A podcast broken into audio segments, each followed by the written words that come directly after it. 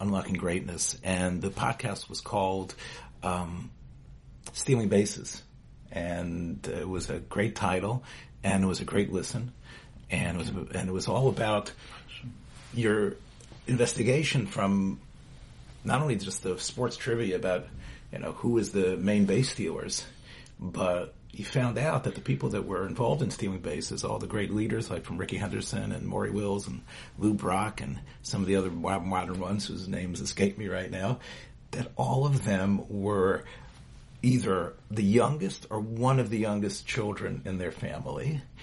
And then you were able to discover from your reading that people who are like CEOs and who uh, who are invested to take care of things and to be in control and to guide things are usually firstborns. Yeah. And uh, you're able to indicate that for people. And I think I think your point was that knowing how birth order can influence your choices in life and the type of person you are can help you was the source of like a paradox to actually escape the trap of being in the birth order, right? Yeah, um, exactly. So this was research that uh, was popularized by Adam Grant in his book Originals, where he goes through birth order and he creates this thesis basically that your ability to take risks in life actually are conditioned when you're younger. So the youngest in the family usually to, to survive in a family, and anyone who either is the youngest or is raising children, and you have younger children, you see like just to like get dessert, you're fighting for dessert, you're fighting Sure. for toys, you're, you're just you're always in a game of. So if you watch little kids grow up, you'll see that like they have a lot, many times, not always, but they have a, they have real chutzpah. Like, you know, the, the four-year-old is going up against the 12-year-old, like, no one would tell him that, but because the four-year-old just conditioned in an environment that I fight for everything. So risk to a four-year-old is much different than when that four-year-old is the firstborn child. The firstborn child operates in a much more of an exalted environment. It's most, it's based on right and wrong. It's, he, That has been that has been imposed on him by his parents as he's picked it up. So the four year old really not only has to fight, but has to be inventive in getting it Exactly. as well. He has to risk things. He's used to taking risks. He's used to being in a world where he fends for himself. So it creates a personality where failure is more acceptable. Right? Think about, I mean, I mean again, I'm, I'm speaking in, in general terms. There's always one that's not like it. And of course, if you have close cousins, but just let's say generally. Sure. If, if you're the oldest in a family, so therefore let's say, let's assume you're the oldest and as a result, you're really the apple of your parents' eye. Things like how you do in school and the panic when the teacher first calls and you know, when you take your first step and the, the, the father-son learning when the, all the grandparents show up. Sure. You're, you're really casted in an, in, in a way, in an, if you will, even though it's appropriate for your age, but in an older spotlight, right? You're- Sure. And now take that down the line. So as a result, now those two kids grow up in very, although they could be living in the same house, very different, subtle microenvironments. Now, that's where they found this great research that lawyers, doctors, senators, statesmen are trend towards the earlier of the of the age order. Entrepreneurs, uh, guitarists, uh, people that don't fit, if you will, the the mold of like they're the younger. So what could happen is even the entrepreneur, the one who comes up with a great idea, might be one of the younger kids, but then he gives over the CEO stewardship stewardship of the company to somebody The who's probably responsible role, to right. someone who's like an older child. Yeah.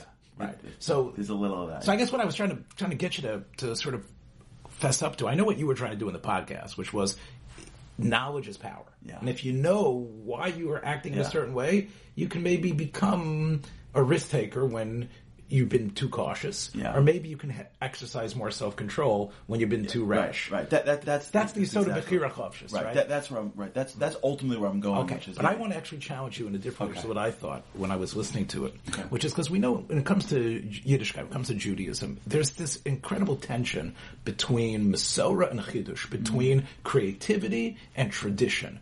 Knowing the tradition cold and understanding, and yet realizing that new times call for inventiveness and a way to actually, as Rosh Hashanah Hirsch says in one of his letters, to actually take the old staff and scrape away the dirt and the dust that have accumulated on it to make it not into the, an old person's staff, but into sort of like a stick that you can actually move forward with and go over new mountains and new challenges. Know, I always like to say that the beautiful Rashi that we had a couple weeks ago in Parshas Beshalach, when the Torah writes in the Shira, the Torah says, Ze Eli v'anveyu, avi. So Ze Eli is like, I'm pointing, this is my God. This is the God of the Jews who left Mitzrayim. They saw God in a different way than the previous generations did, and they are right. In fact, Chazal tell us, Ze Eli is all about being misnah b'mitzvos, make your shofar in a certain beautiful way,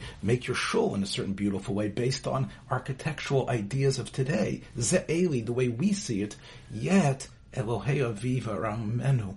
I still know, as Rashi says, Lo ani tchilas hakedusha, Rashi quoting from the Chazal, El muzekas vomedesli mimei abosai. So, it's built on Masorah, Yeah. and yet there's chidush. So what I was wondering, because since it sounds like the younger generation are the risk takers, and I'm going to say the machadshim, the ones who had to invent new things.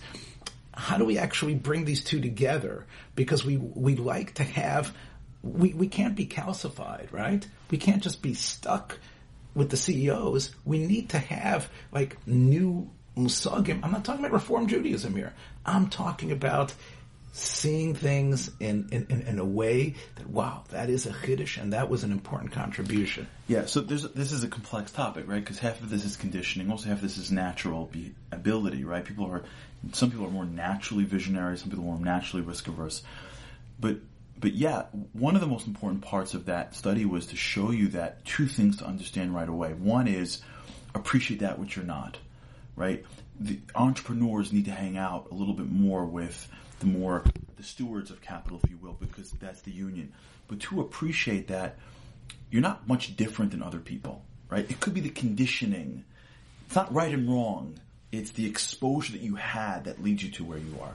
So therefore, to your point earlier, if you would just allow yourself to do something a little different, you'd find that there's a lot of uh, innate talent in there. Had you been born first, had you been born last, you may be, you may look a little different. That's the idea, I think, of, of this idea between Chiddush and, and, and, um, and which is the, the concept that, A, you need both. So the Baal, the, the, the Baal Chidushim, they, they can't look over to the Baal Masorah and go, you guys, come on. There needs to be a respect for the fact that someone's holding the Masorah together. And if every guy had a Chiddush was able to run with this Chiddush to the end, this would look very different. We'd, ne- we'd never really make it through. But the Baal Masorah can't look over to the Baal Chiddush and go, oh, guys, guys, guys. But where? But where? But where? Where does it say? So A, from a macro perspective, the relationship, but from a micro perspective is from yourself. Is to recognize that you actually need both. And I find that sometimes you find people that, everyone, you have a natia towards something, and the inclination is to run through your natia. Sometimes the best way to grow your natia being a Baal Chiddush is to actually have a little bit more of a, of a respect for the Masorah. Yeah. But you probably agree, though, Charlie, that we have to encourage throwing the net wide and bringing the not the radicals, but bringing in the inventive thinkers into the process, right? And, and there's got to be, I, I think, a way. Was your your generation going to do it more than mine? But I think that's going to be crucial. I mean, there's so many issues that have that have arisen that have and again, it's not, we don't have enough time to get into all of them, but there's all issues about dealing with how we deal with technology today, how we deal with this new world that we found ourselves, and, and, and how can we navigate it in a way that we don't have that type of tension. And maybe we need to come up with a method of bringing in the machadshim. But it's both, it's, it's both, in that, in that the machadshim need to have respect. Respect, yeah. but the Bali Masorah need to be able to bring them in um, but yeah, it, it, but it goes both ways. I think sometimes you have people that are risk takers because it's it feels more natural than to actually be more of a steward. And the truth is, they'd be better at risk taking if they would just every once in a while learn how to read a spreadsheet and learn how to, you know, run a company. and vice versa. I think there are a lot of people that are Bali Masora that are incredibly innovative, but they would need to uh, feel comfortable being able to step outside and say, I have a chiddush in this. So really, at the core of it is the ability to that, to that yichud that is so critical always in Klal Yisrael, right? That's, you know, tomorrow, two days dafs, but, you know, Brachas Mem Tes, why is it that Yose HaGlili holds that every time you go from, uh, you know, the, the mission in, in, in, in Bracha says every time you go up in, in, in your Zimun, right? Right, it becomes you go up. It comes hot. Right, no, Baruch Hashem, Baruch. And you look at Rabbi Akiva, Rabbi Akiva says, no, no, no, no. You know what I'm saying? Oh, Baruch Hashem, right? We reach a certain number, and then maybe That's it's it. Ten to ten thousand. Echad uh, asar echad asar ribo. That's the Mishnah. So Taisva says in the daf, it says, what's the difference? The difference is that when you're in shul, people coming and going. So since you don't have people coming and going, you're not, you don't have one das. But when you're in a zima, everyone's saying benching together. So Yose HaGlili says, when you're all together in benching, you're, all, you're not going anywhere until benching is over. That's where you can step up in your thinking. So that's the idea that everyone, wherever you are in life, you have to realize that you, you're, you, there's a part of you that needs to get ex- expressed as well. And it feels uncomfortable. It's your left hand. And you gotta play with your left hand too. You can't just dribble with your right.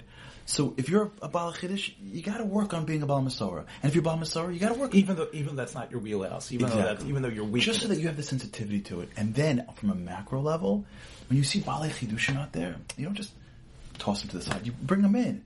But when you see Baalei Masorah out there, you don't just say, "Ah, old school." Nah, old school.